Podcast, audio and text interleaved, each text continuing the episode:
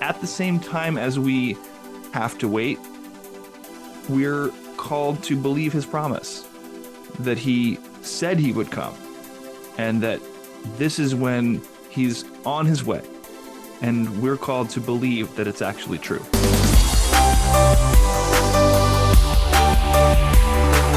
Welcome to the Stand Firm Podcast. We are recording this episode on Tuesday, November 28th, 2023. I'm Nick Lannan of Grace Anglican Church in Louisville, Kentucky, and I'm here today as usual with Matt Kennedy of the Anglican Church of the Good Shepherd in Binghamton, New York, and J.D. Coke of St. Luke's Anglican Church on Hilton Head Island, South Carolina. Guys, how are you doing today?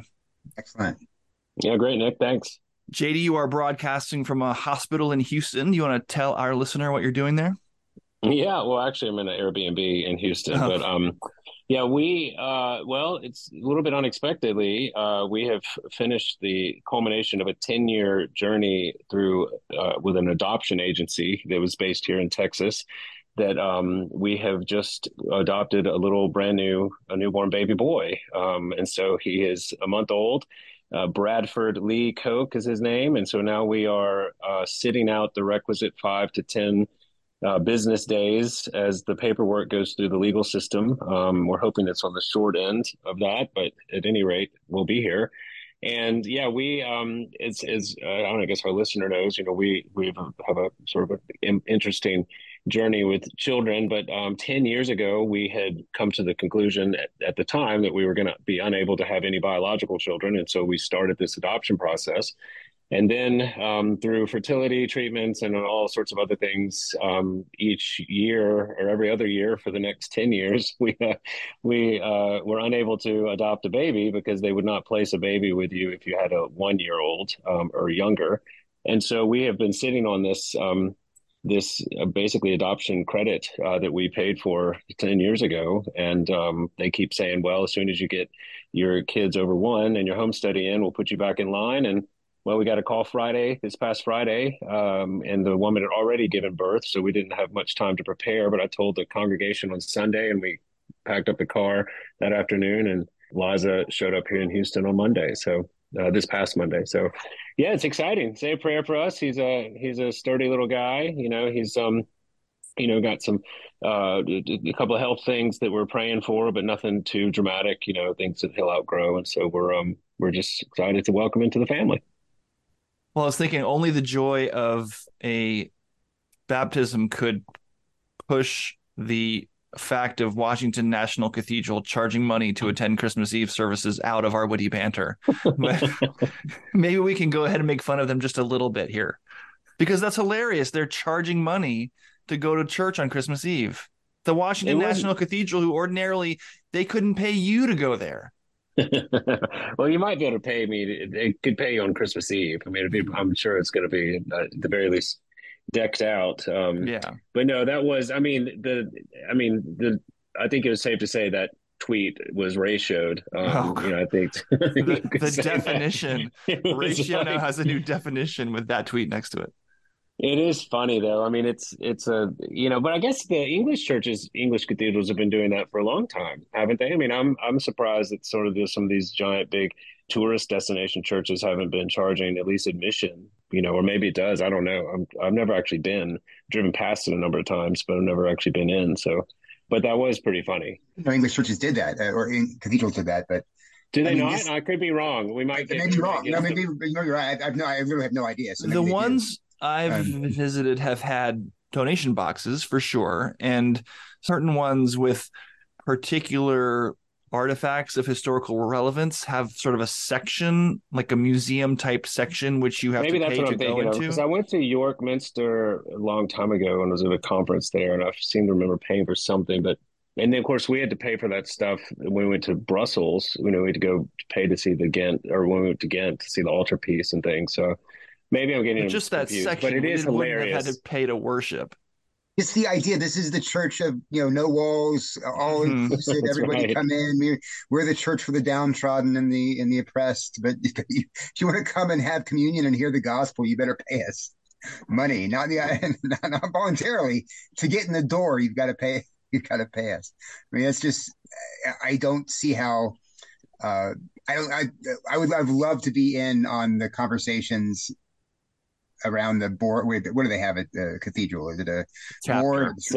Chapter. Yeah, I would love to just be a fly in the wall and listen to the conversation. How that came to pass that they made that decision. So well, it must be they have like a standing room only on Christmas Eve or something. I mean, maybe they have like the Philharmonic or something they're playing, or and fair enough. Like have a limit, first come, first serve. That's totally understandable. Yeah, but charging for it. Charging is bananas. Well, it's sad because, on any other given Sunday, like you said, Matt, it's probably like 25 people. I mean, maybe there's more. I don't know. Some of these holdout churches that are still beautiful can sort of pack them out every now and then. But it is funny that, the church of in general, the flagship of the church that welcomes everyone, has 2 or 3 days where it's full. And then. And Jeff Walton wrote, I think yesterday, that it can seat something like 60% of the entire attendance of the Diocese of Washington, D.C. can fit in that cathedral. That's hilarious.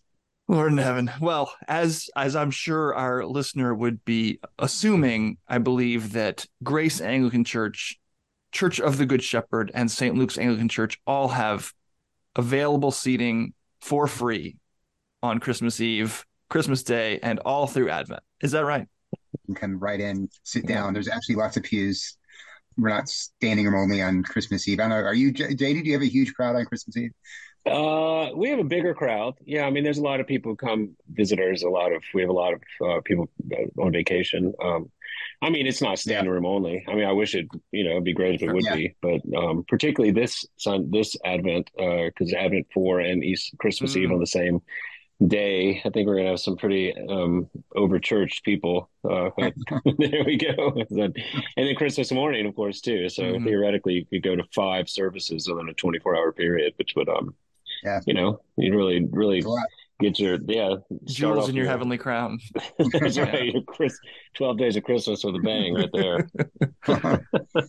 Well, speaking of Advent and Christmas, this upcoming Sunday is the first Sunday of Advent, so we thought we'd make that our topic of conversation this week. I spent one Christmas not that long ago, Christmas season, worshiping at a non-liturgical, non-Anglican church, and I remember that Christmas totally snuck up on me.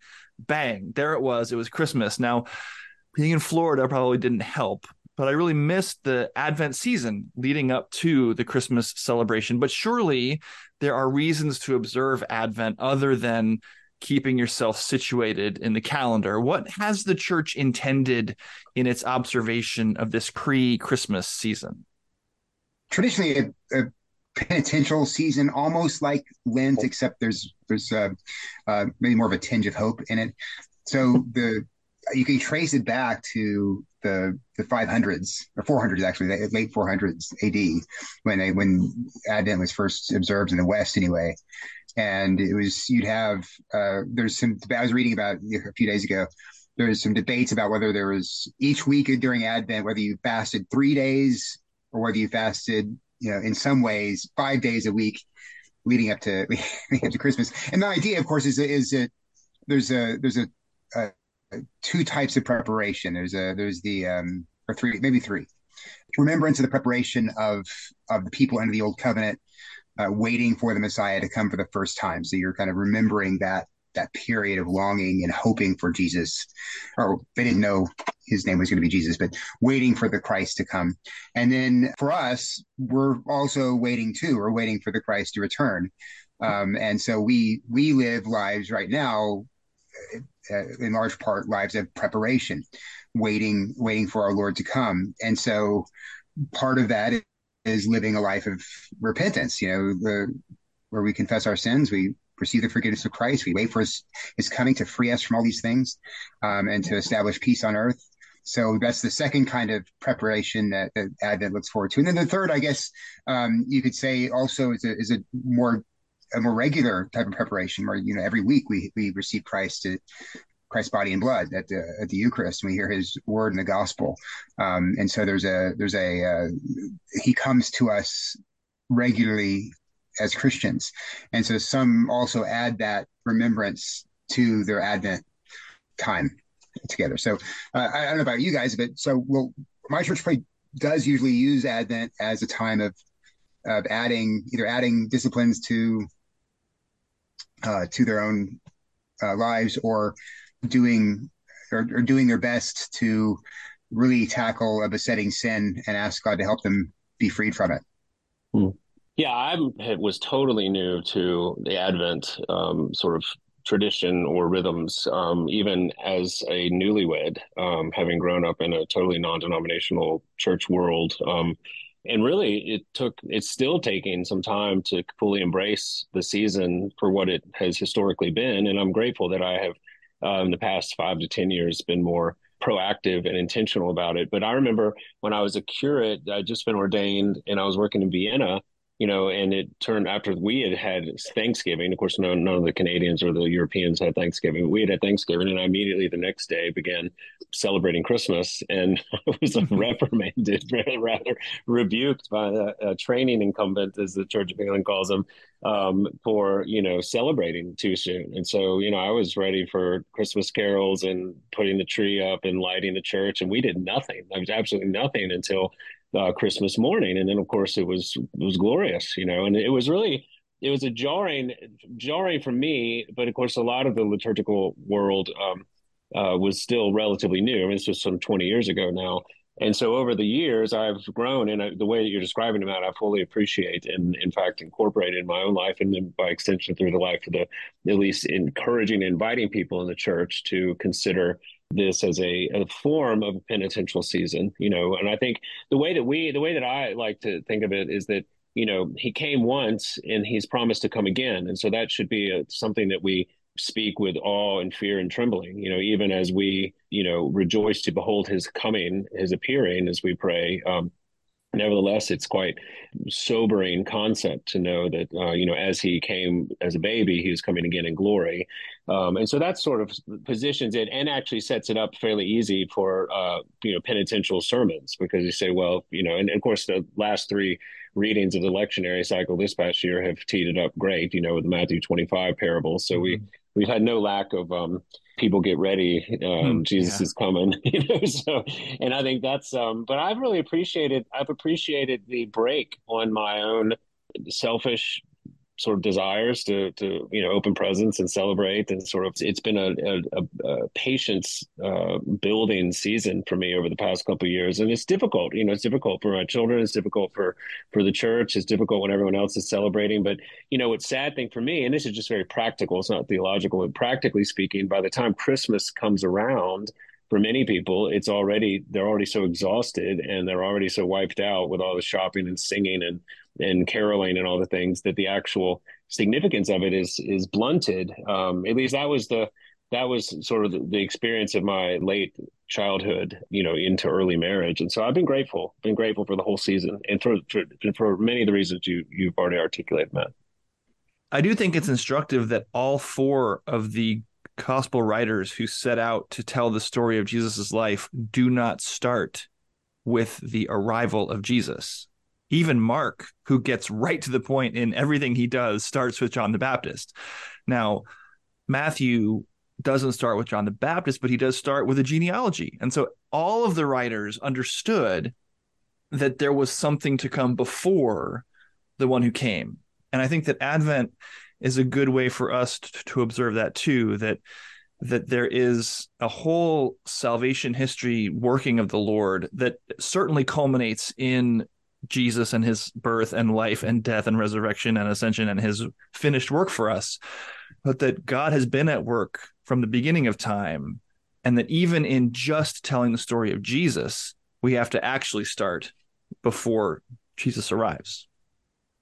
Yeah, I mean, that's something I learned as a very new Christian. I mean, I was 25, 26, and so I've been celebrating Christmas that often and loving it for all the presents and things. But a baby was born to Mary. What's all the big deal? But when you become a Christian and you begin studying the scriptures and reading the Old Testament, and you get the backstory, that what were people waiting for? What was promised to Abraham? What was promised to David? What was promised through the prophets to Israel? Then seeing those promises begin to be realized in the conception of a child, and born to not a princess or in the palace, but to what would basically be, I guess, a peasant woman in a really far off, or at least what most Jews considered a backwater place, who was from a backwater place, Galilee, but he was born in Bethlehem. So yeah, I mean, it's the knowing, just like everything, and just like every story, if you just come to the climax without reading without knowing all the steps that led up to it, you're missing a whole bunch of it. So almost the entire meeting. So that's why what's one of the great things about Advent is you get some time. 4 weeks at least to talk about that background, that the context that we have. You know, going back just a little bit to what JD was saying a minute ago, and I don't want to interrupt what you were going to say about what Nick just asked, but it is fascinating. You know how the secular calendar works. You know that at least here, the minute Halloween is over, all the Halloween decorations come down, and then the Christmas decorations come up, and there's much fewer Thanksgiving decorations, and there used to be. It's now going straight from Halloween to Christmas season. Soon it'll be 4th of July. Yeah. Oh, after Christmas Day, New Year's. There's you wake up the next day after Christmas. There's nothing. Like no, I mean 4th of July to Christmas. That's what I mean. Oh, right. Yeah. So that's true. So, but after Christmas Day, there's nothing. You're done, and now you're looking forward to New Year's Day, which is the drunken holiday, and then after the drunken holiday, you get Valentine's Day. Valentine's Day. That's right. Right. That's right. So it's just. I hear you. You've been celebrating Christmas for 2 months by the time you get there in the secular world, but you haven't been celebrating Christmas though, because going back to what Nick was saying, you're not getting the stories of, you know, the prophets, what Isaiah said, what. No, you're getting guilt tripped for months over how much money do you need to spend to show those in your life that you really do care about them, despite what they may think. That's the whole point. So like, for only 2 months' salary, like they actually couch it in terms of how many months of your salary you should be spending for X person or Y person. For sure. I will say that the only aspect of Christmas exhaustion that I can understand is the relative lack of awesome Advent hymns. I am overwhelmed, of course, with the number of awesome Christmas hymns, and of course there should be wonderful Christmas hymns, but in the church liturgical calendar, Christmas is usually 2 Sundays and Advent is 4. We need somebody to write some banging Advent hymns. Now I'm sure that we usually just sing Oceans. We sing Oceans just every Sunday with the ocean music and all the stuff. So that's pretty much, you know, we think an Advent hymn at our church. So. I'm sure that our listener will be up in arms immediately over my assertion that there are few awesome Advent hymns. So please do send me your awesome Advent hymns. We never have enough weeks in church to sing all the great Christmas hymns. Always looking for great Advent hymns. I think People Get Ready is a good Advent hymn, right? People Get Ready. Jesus is coming soon. You'll be going home. I mean, what about, or what's that one about, you don't need no ticket. You just, praise the Lord. That's People Get Ready too. Yeah, that's an easy sort of variation of a theme there. Sure. Let all mortal flesh keep silent. Come Emmanuel, of course. We're adding the trisagion, and that's good. Well, we like that instead of the Kyrie, you know, sort of. So we're changing up a little bit. All that about which y'all have been speaking, it was one of the main reasons we, or at least I, couch Advent as a sort of emphasizing eschatology. You know, I have this book that I've been putting together called The Reasons for the Seasons, a small short systematic theology on being and time. That's my but I have couched all of these, and I warn the congregation, you know, these big, quote unquote, big theological terms like eschatology and incarnation and atonement and hermeneutology, all these things in the various seasons, because I found it helpful. And so I always use Advent as a time to begin at the end, which is his second coming, because we're beginning at his first coming, but it actually takes into account, like you've been saying, the entirety of the God's dealing with humanity from Genesis to Revelation. And so I've found that to be a helpful way of couching it, because to say, you know, if we don't understand the sort of the grand narrative, for lack of a better word, then we're not going to appreciate the specifics along the way. And so to start the church season with this sort of emphasis on the whole history, not just the specific history, but actually from creation to resolution or new creation, has been an interesting concept for people. And I've found it being fruitful in terms of preaching and teaching, kind of to situate. And of course, it goes with, I can't forget, is it the four light, the candles have represented like countless different things. Yeah, watch out now. Every single person I talk to. But one of them, I feel like one year, maybe this was back in Vienna too, we were doing reflections on the great four last things. Was that during Advent or was that Lent? I can't remember, but it was like death, heaven, judgment, and hell or something like this. And it was like very heavy weather for Advent. But I remember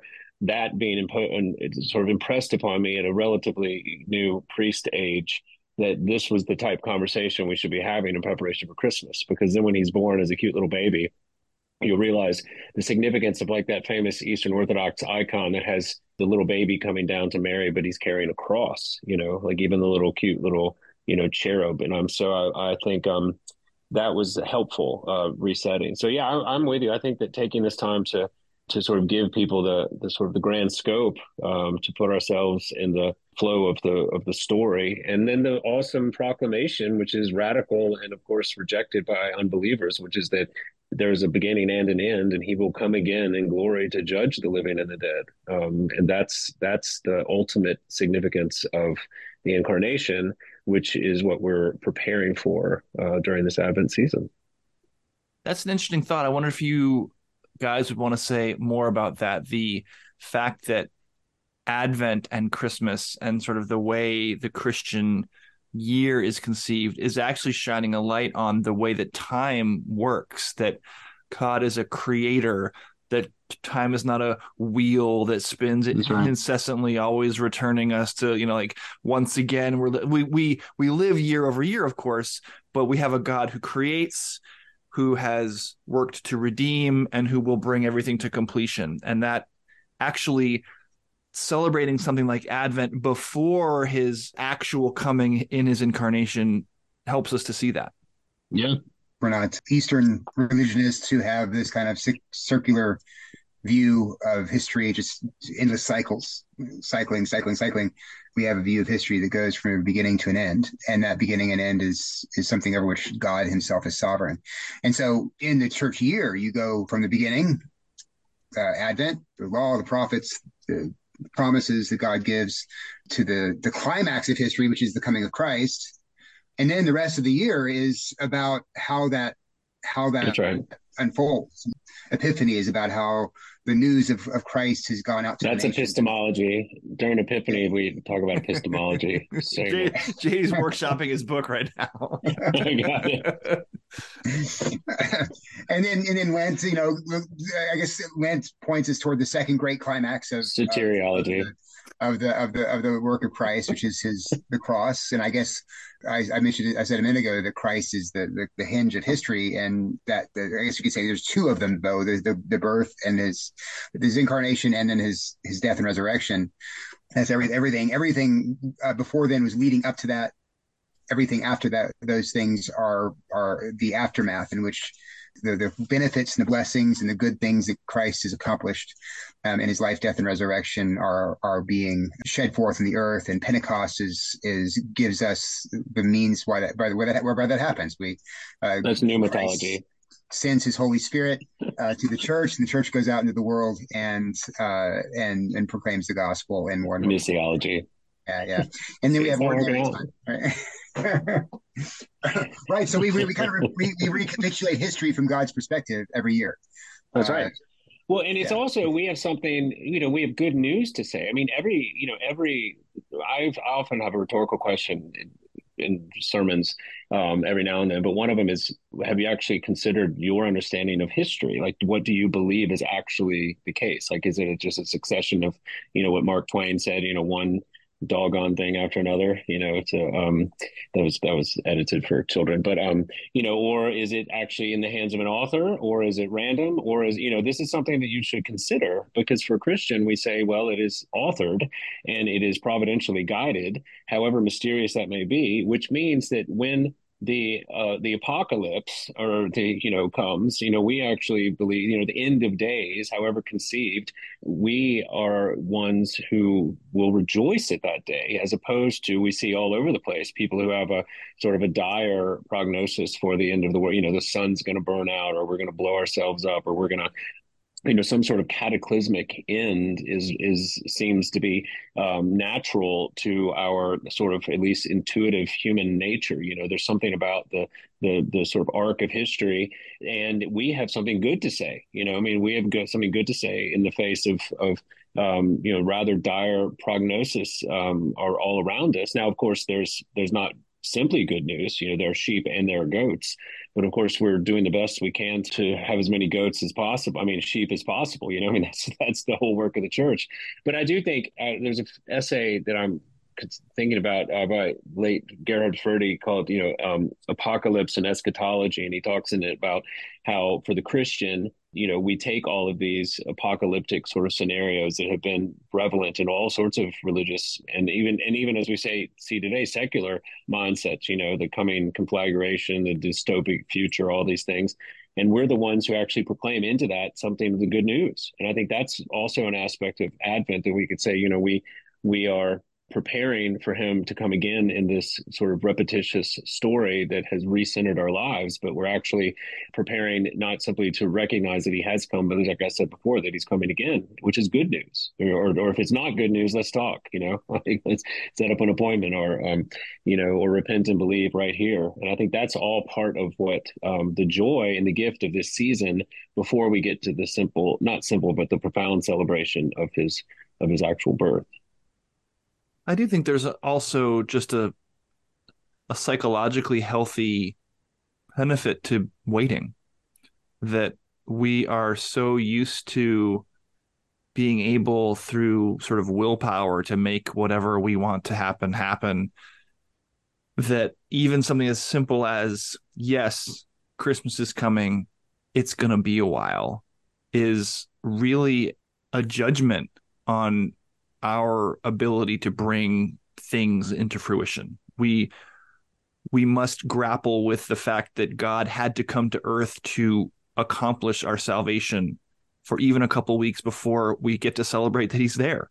And that's good for us natural workers to remember, that we had to be still and know that he is God and that he is coming. And at the same time as we have to wait, we're called to believe his promise that he said he would come, and that this is when he's on his way, and we're called to believe that it's actually true. Amen. The reason we wait for his coming, and J.D. might have maybe we can get an eschatological argument here. But the reason we wait for his coming is because we are not going to be able to do what only he can do. We the church is not going to, I don't believe anyway, win the entire world to Christ before Christ returns. We wait because he is the one who's going to extend. Culminate his kingdom by extending it over all the nations of the earth, and it's the same thing that happened in the Old Testament. What was the Old Testament about? The think of the sequence of kings.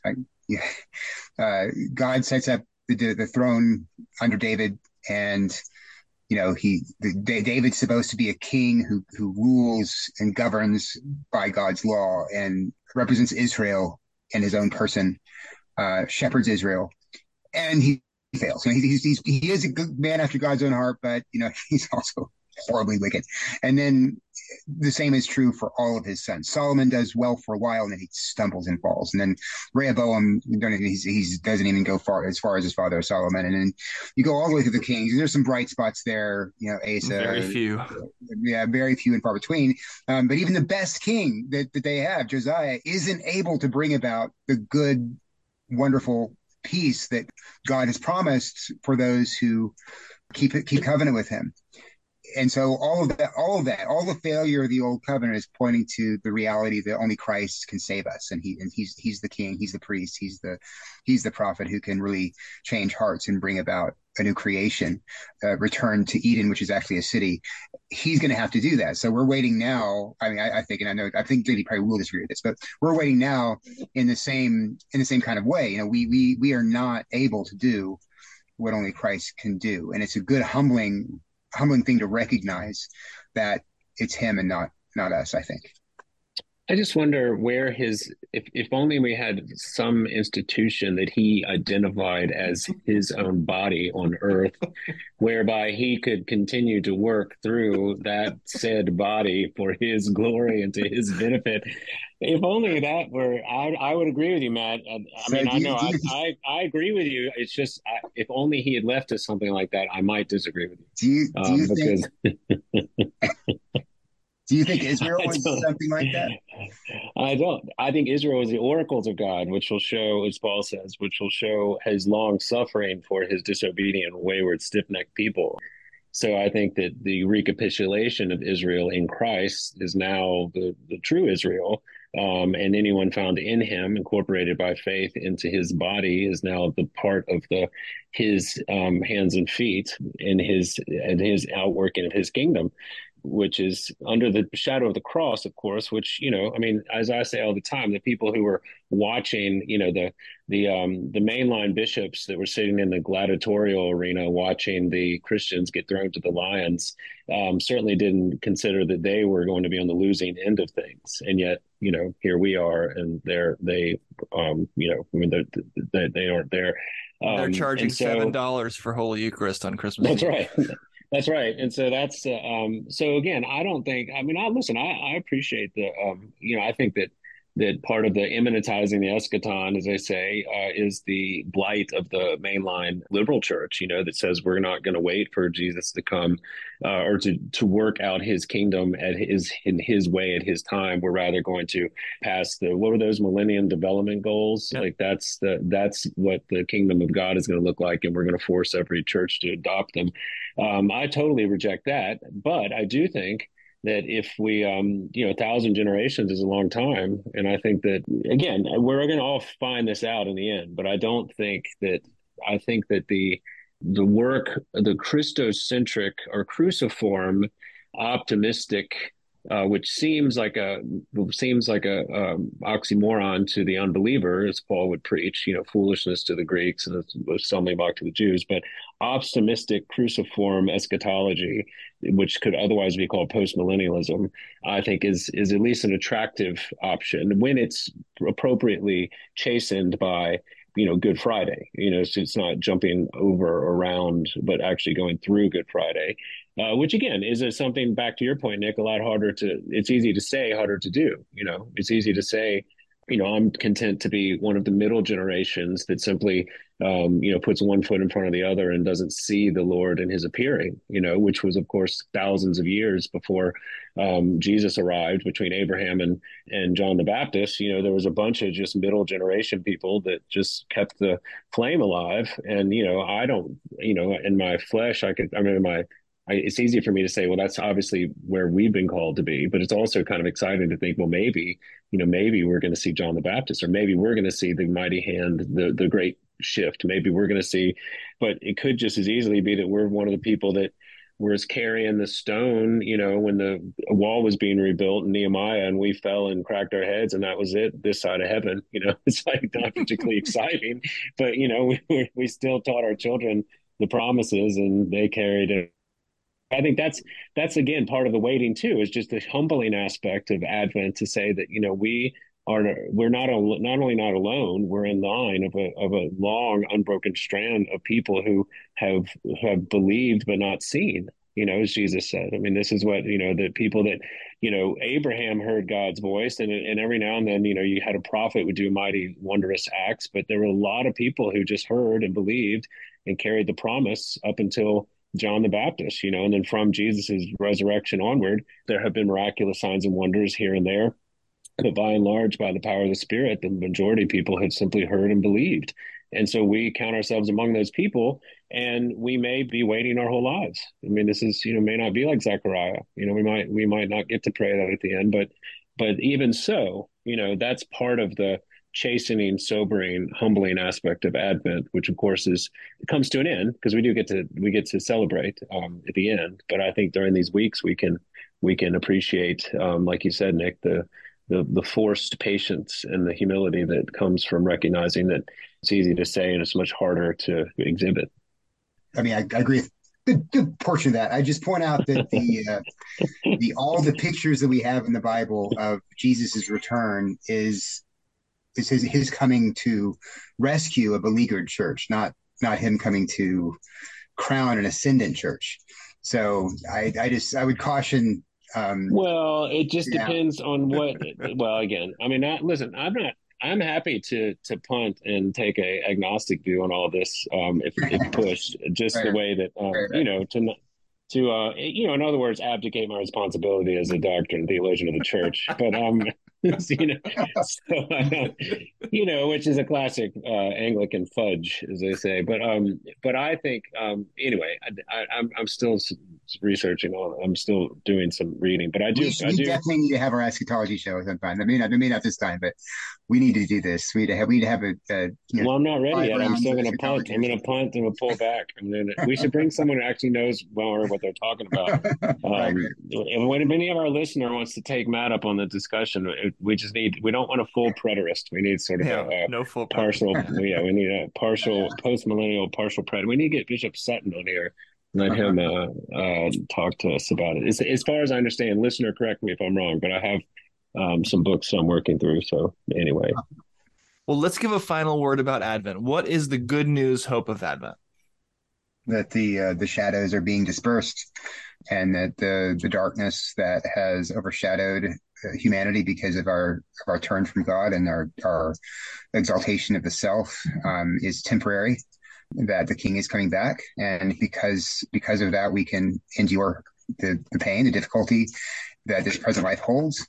Because of that, despite our own sinfulness and our wickedness, and the power of the flesh exercises even in our own lives, we know that there's coming a time when we will be set free from that completely when Jesus comes. And in the meantime, we have his blood to wash away our sins. So it's a waiting with hope, and a waiting with not just a kind of a hope like I hope it's sunny tomorrow, but sure and certain hope that he loves us, he's coming for us, and that this present life is going to seem like a dim, strange shadow for 1,000 years from now.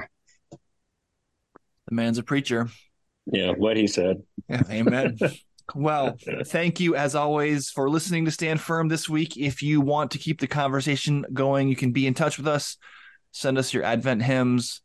Rate and review the podcast on iTunes. Send us an email at mailbag@standfirminfaith.com, or join the Anglicans for the Gospel Facebook group. Also want to say welcome to the family, Bradford Koch. Thanks to J.D. Coke and Matt Kennedy. I'm Nick Lannan, and Lord willing, we'll be back next week. Until then, by the grace of God and Jesus Christ, we'll be standing firm.